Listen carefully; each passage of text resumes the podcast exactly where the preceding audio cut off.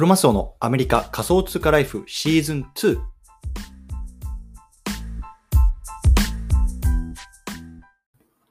皆さんおはようございます。アメリカ西海岸在住のクロマスオです。今日はしがつのようか金曜日の朝ですね。皆さんいかがお過ごしでしょうか。今日も早速聞くだけアメリカ仮想通貨ライフ始めていきたいと思います。よろしくお願いいたします。さて今日なんですけれども、今日のテーマは円安対策Wise を使って日本円をドルに変える方法、こんなね、テーマで話していきたいなと思います。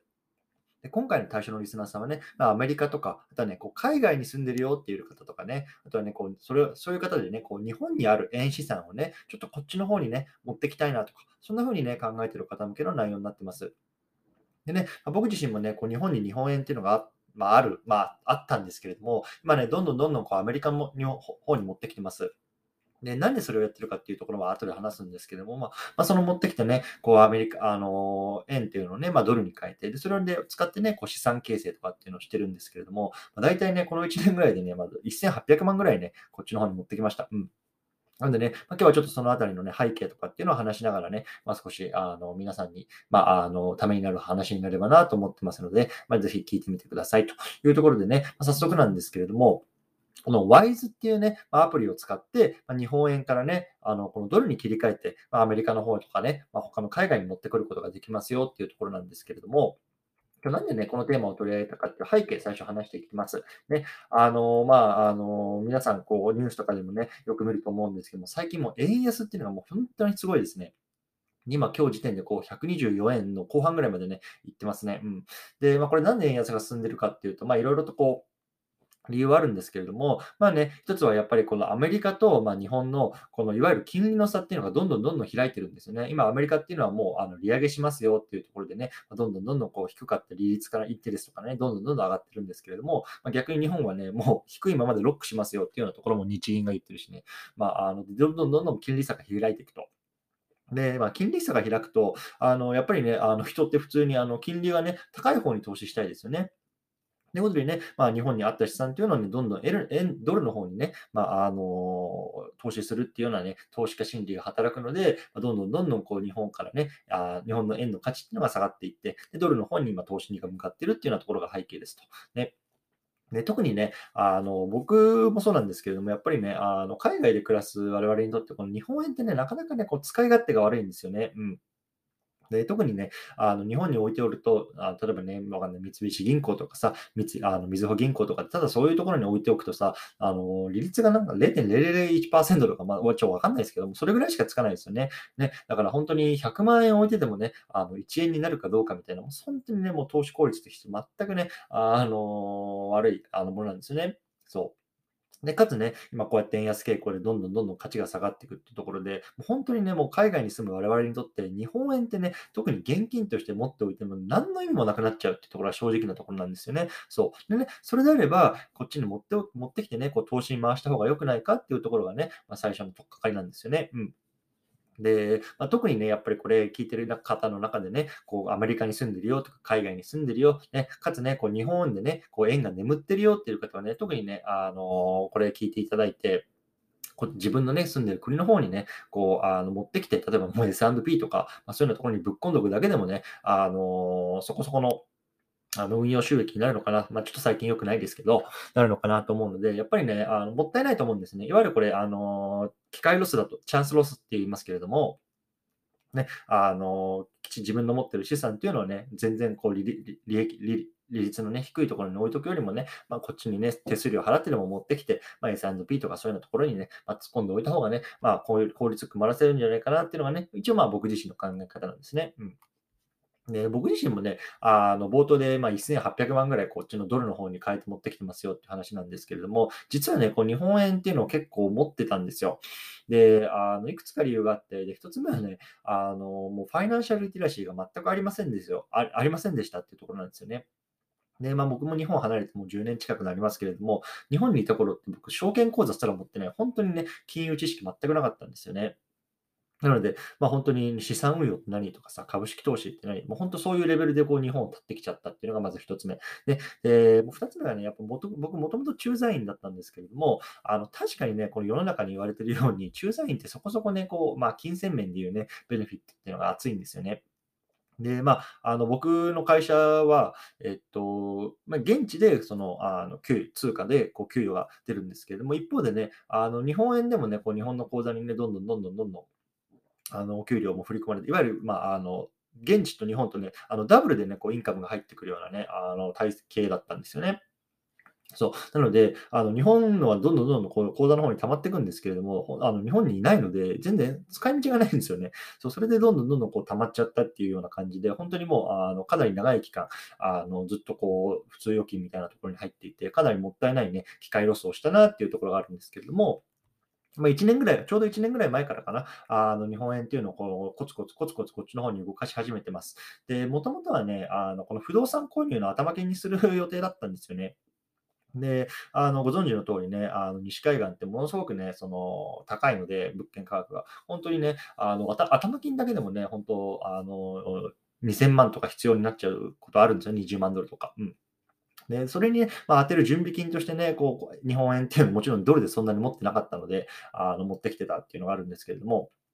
まあ、結局、まあ、結論から言うと、まあ、そういう西海岸でね、あのもうそんなにお金もなかったので買うこともできなかったんですけど、まあ、他の、ね、エリアでこう不動産購入をすることができましたし、一応ね、まあ、その、あの資金としてね、まあ、この日本円っていうのを使いました。うんなので、まあ、日本にね、あって、日本でこう日本円としてだけね、あって、あの置いておいたらね、まあ、ゼロ点ゼロゼロ何パーセントしかね、こうつかない利息を、まあね、アメリカの方に持ってきて、それで不動産を買ったと、ね、いわゆる資産を購入したっていうところで、まあ、本当にね、まあ、眠ってたよりはね、まあ、マシかなっていうところは、まあ、あの今、振り返れば思います。うん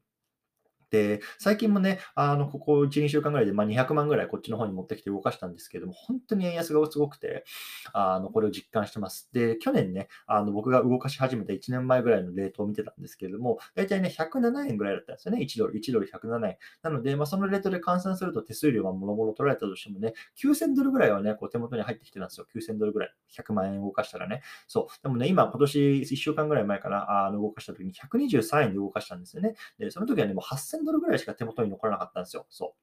うなので、このいちねんかんでね、同じこうひゃくまんえんをね、あのー、動かしても、受け取るのにね、こうせんドルも変わってきちゃったんですよね。そうでこれって、まあ、あの本当にすごいことだ、すごいことですよね。もう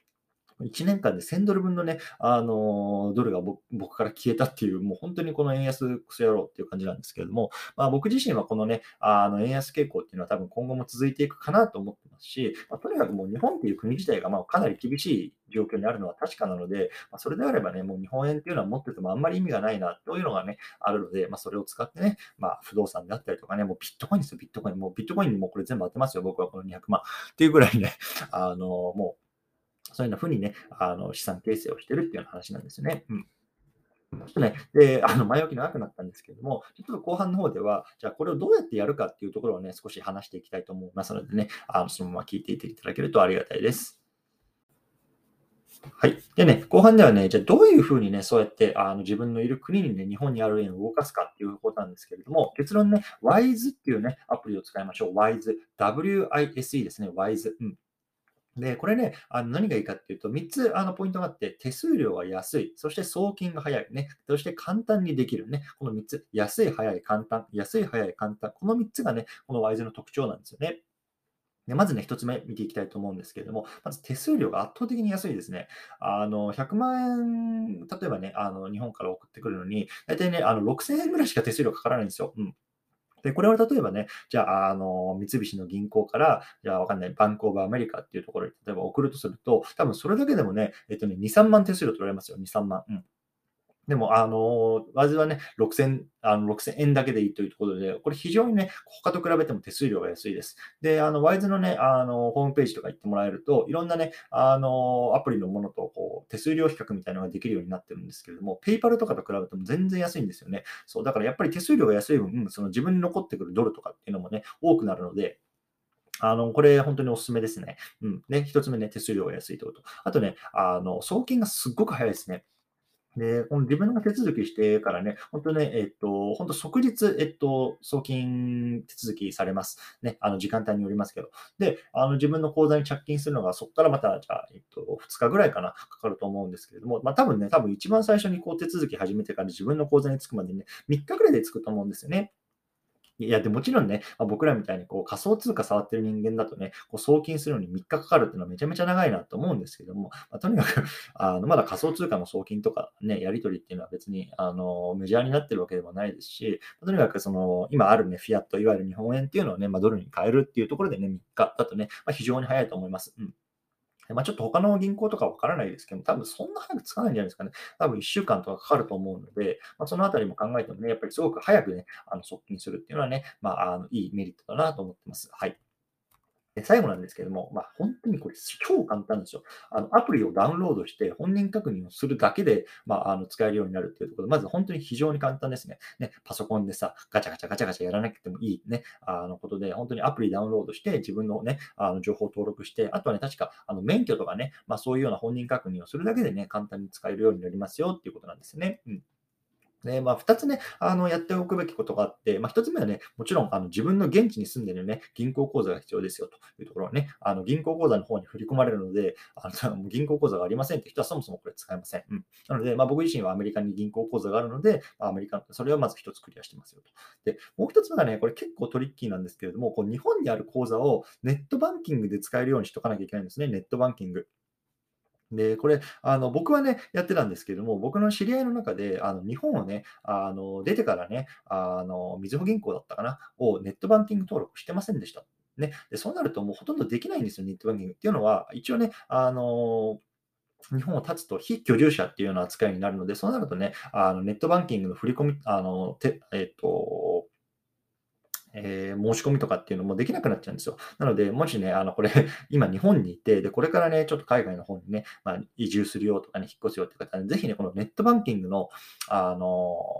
ー、手続きだけを日本にいる間にしておいてください。じゃないと、これも本当できなくなっちゃいます。うん。なので、まあ、ふたつ言ったんですけども、まず、えっと、まあ、アメリカに口座があること。そしてもうひとつは、日本にある口座をネットバンキングで使えるようにしておくこと。ね、このふたつがないと、そもそも使えないので、これね、あの、非常にポイントになってますので、ね、ぜひ皆さん、あの、気をつけてくださいというところですね。うん。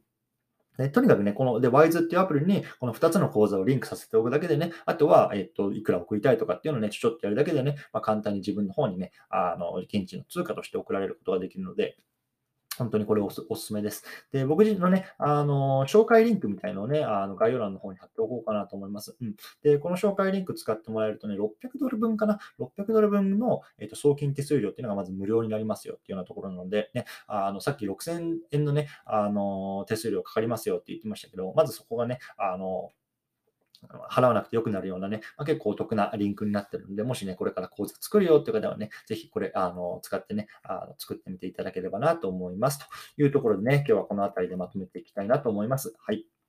今日はね、円安対策、Wise を使って日本円をドルに変える方法、こんなね、テーマで話してきました。ね、まあ、結論から言うと、Wise っていうね、アプリをね、使ってくださいと。Wise ってアプリね。で、これね、手数料が安くて、速金が早くて、しかもね、アプリで超簡単にできちゃいますよっていうところなのでね、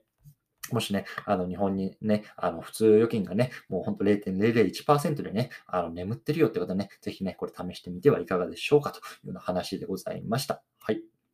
でね、最後、今日合わせて聞きたいなんですけども、今日はね、日本人が外貨を稼ぐ、稼ぐべきみっつの理由、経済論、ね、こんなテーマで話した回があります。ね、これ話した通りはまだいっかげつ、にかげつぐらい前からだったんですけれども、当時ね、えっと、円がひゃくじゅうななえんになって、やばい、円安だっつってね、これ取ったんですけども、今ね、ひゃくじゅうななえんってめちゃめちゃ羨ましいですね。今、ひゃくにじゅうよえんまで上がっ、あの、上がってきちゃってるので、まあ、多分これひゃくさんじゅうえんそろそろいくんじゃないかなって僕は思ってますけれども、まあ、そのあたりの話をね、まあ、一応ある経済論に絡めてね、まあ、わかりやすく話してますのでね、興味がある方はぜひ聞いてみてくださいというところでね、あの、今日はこのあたりにしたいなと思います。はい。で、明日はね、このポッドキャストはお休みしまして、えっと、もう一個の方ね、いわゆる、えっと、アップランドえー、スパークキャストジャパン ユーエスジェー の方でね、あの、活動さんとまたね、あの、話しますので、明日土曜日ですね。まあ、あの、もしね、興味がある方はそちらも合わせて、あの、聞いてみてください。概要欄にリンク貼っておきます。ということでね、今日はこのあたりにしたいなと思います。お疲れ様です。